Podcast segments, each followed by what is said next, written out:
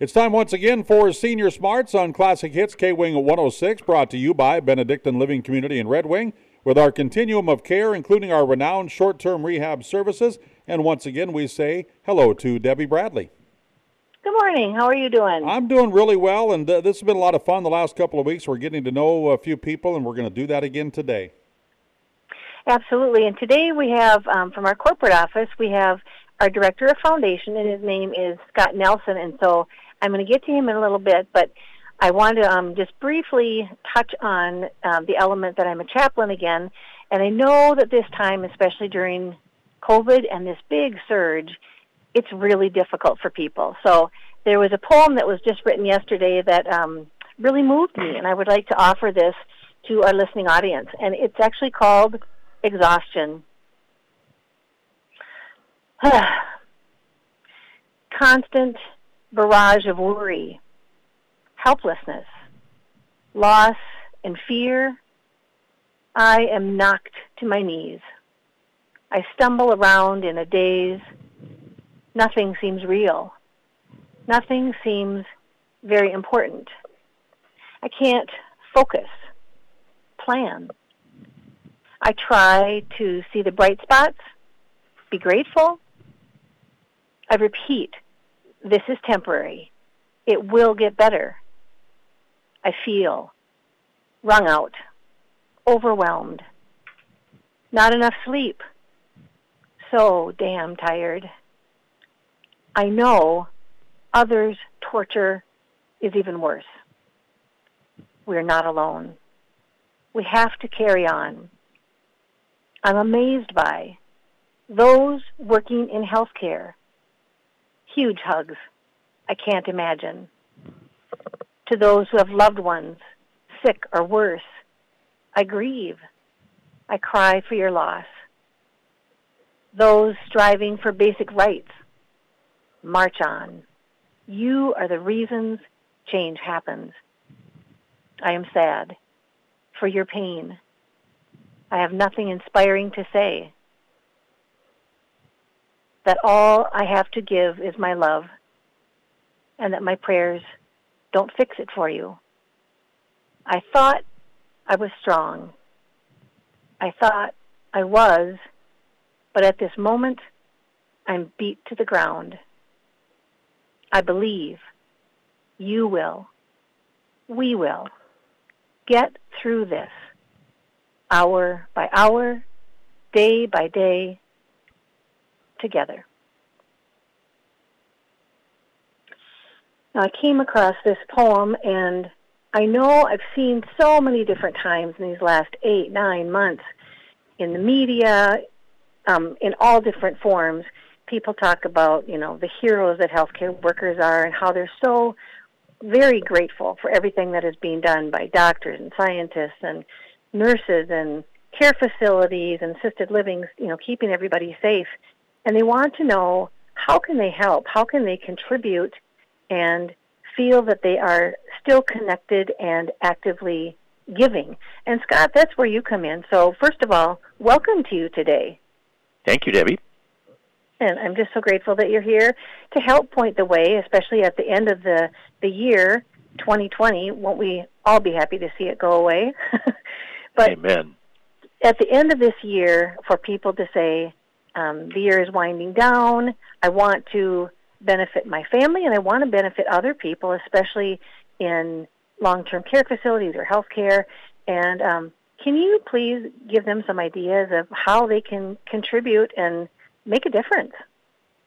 Be my great pleasure. Thanks for asking me. Um, I think it might be interesting to our listeners to know about 30%, a little over 30% of charitable giving happens in December. So if you're it occurs to you now that maybe now is a good time, you're in good company.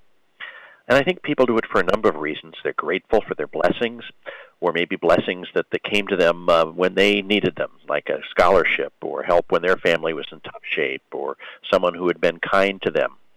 Um, and people are moved to make investments into their most closely held values. You know, refer to some of those, Debbie, justice and mercy and kindness. They want to make sure the organizations they most believe in are around to do what they most care about. So I have just a handful of sort of tax-wise ways you can give, and then I thought I'd talk it, if it's okay with you, just at the end about you know maybe how to think about it as you you and your family might make these decisions. Absolutely. So Thank first, you. the financial things. I would suggest just making a simple list. Think of it like a shopping list, you know, and not even with a lot of detail, but you know, what do you most care about? Is it, you know, high school hockey? Is it your church? Is it the Boy Scout? Is it uh, a hospital or a clinic that you're most uh, connected to? Um, attach some organizations to them that you have faith in, and then uh, engage your spouse and your kids and make it fun. Some here's some you know tax wise ways you can do it for those who are most interested in the financial parts of, of their giving. And we're going to do it like baseball. A single play might be for someone to um, consider uh, making an IRA qualified charitable distribution.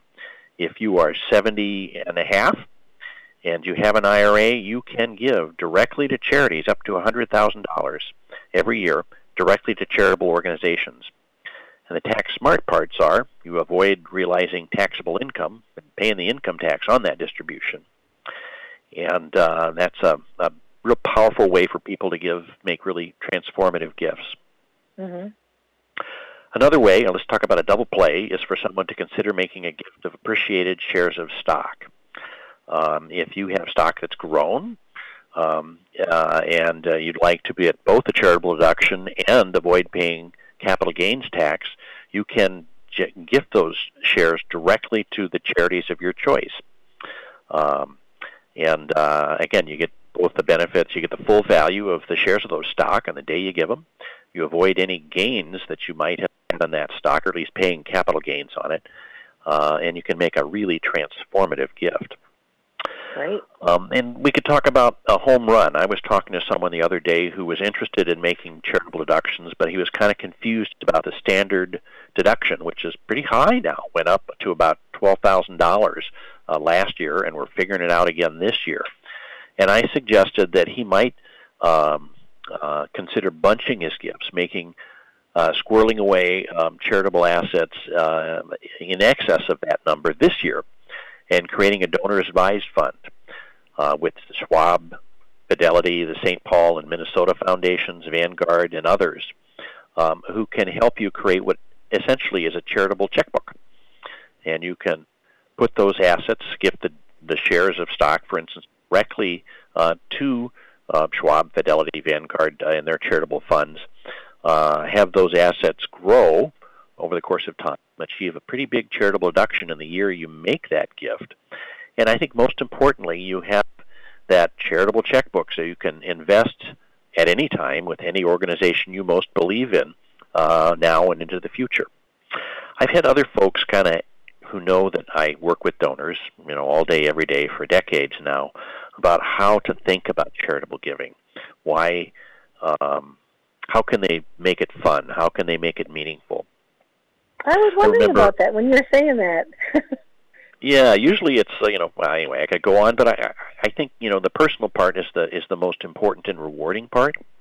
Hmm Remember when I was a kid and I was sitting in the pew, kind of as a eight year old, uh, listening to a sermon, and I was a little bored. Mhm. And I remember Bob Alward. He was this revered pastor, and he said, "You know, I know you're we're asking to make a gift, and it's kind of expected, and we need it to make this place run. But I want you to think about some other things. I want you to make a gift that you're proud of, not a gift that you feel you ought to make, but I want to make make a gift that feels Mhm. good, that you feel good about talking about."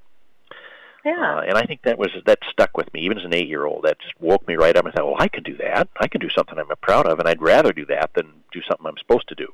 So I was wanting any words of parting wisdom there, Scott, uh, about giving. Well, I think it's it's a it's a particularly important time to give now. Those of us who have shelter and food, and we may be bored and anxious, but we're comfortable and safe. There are a lot of people who are hurting.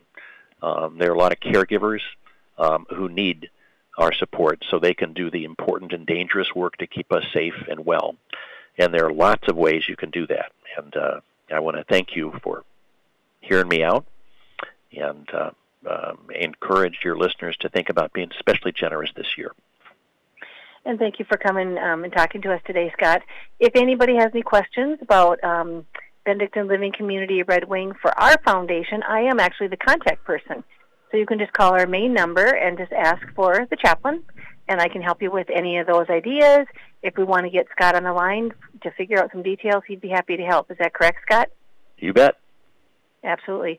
So thank you, everybody. Um, once again, um, we're grateful to get to the end of this year. Thank you for listening. And with that, St. Crispin Living Community, now known as Benedictine Living Community Red Wing, is changing aging in Red Wing. Listen every week for Senior Smarts on Classic Hits K Wing 106, brought to you by Benedictine Living Community in Red Wing, with our continuum of care, including our renowned short term rehab services.